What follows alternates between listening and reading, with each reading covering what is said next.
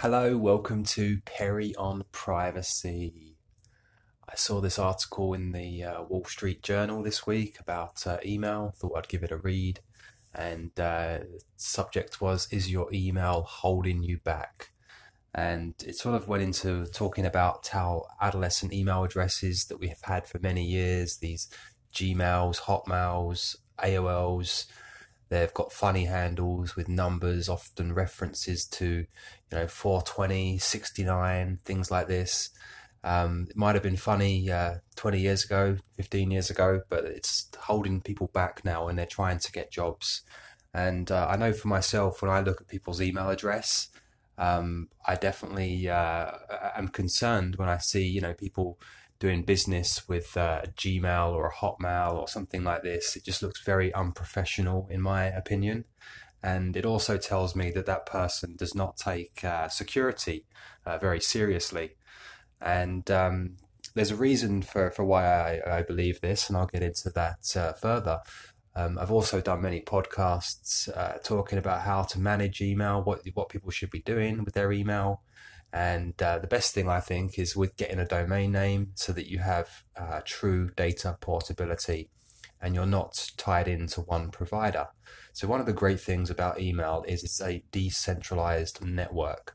So unlike um, things like Facebook and Google that tie you in, lock you in, invade your privacy, and uh, you know, remove features whenever they feel necessary. Email doesn't have any of those uh, risks associated with it, and you can move from provider to provider um, whenever wherever you like. And it's only through a, a, domain name you can do this. If you don't have a domain name, you're tied into the provider, to the ISP, um, whoever. So definitely having email on your own domain is uh, a great thing to do. Um, as an employer myself, when I see people that apply for jobs that have their own domain, it tells me that they understand, they have a greater understanding about how to use the internet, and they've done some research, and um, they're, you know, they're they're a cut above the rest of these free email services. So yeah, it's very unlikely that I would look at a resume from somebody that has a free email address like a Gmail or a Yahoo or an AOL, something on there. Um, it's just not professional.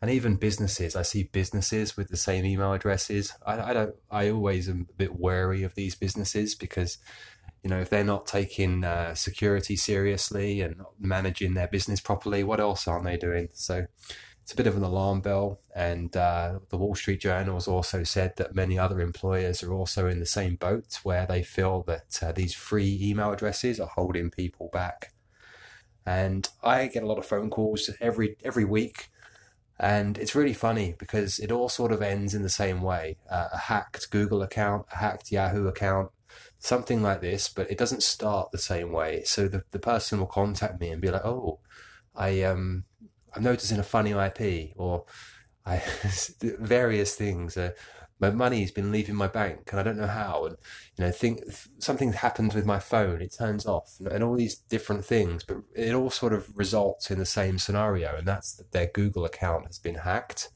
and, um, it needs to be uh, cleaned up. So it's very difficult to recover a Google account, sometimes not even possible without uh, rehacking the account. And uh, once you get into the account again, you can see all of this uh, information that has been shared with the uh, the, the hacker, and um, yeah, I'm seeing some really interesting stuff lately about um, Google accounts and how they can be hacked. It's uh, it's becoming more and more common. I think I deal with about one or two of these every week, and I'm sure there's a lot more people that just don't know uh, what to do when this happens. So take your security into your own hands. Take your identity into your own hands Let's get a uh, private domain, get an email address, migrate that email over. It can all be done with a few clicks of a button. It doesn't cost a lot of money. I think uh, we charge $15, $10 for an email migration. And uh, you can move all that historical data uh, from Google, Yahoo, AOL into a new private uh, email account with your own domain and uh, apply for jobs with that. It shows employers that uh, you're proficient, you understand how to use the internet, and uh, you, are concerned about security, privacy, and uh, and all that great stuff. So that's our some tips on email there. Have a great weekend. Thanks for listening. Bye for now.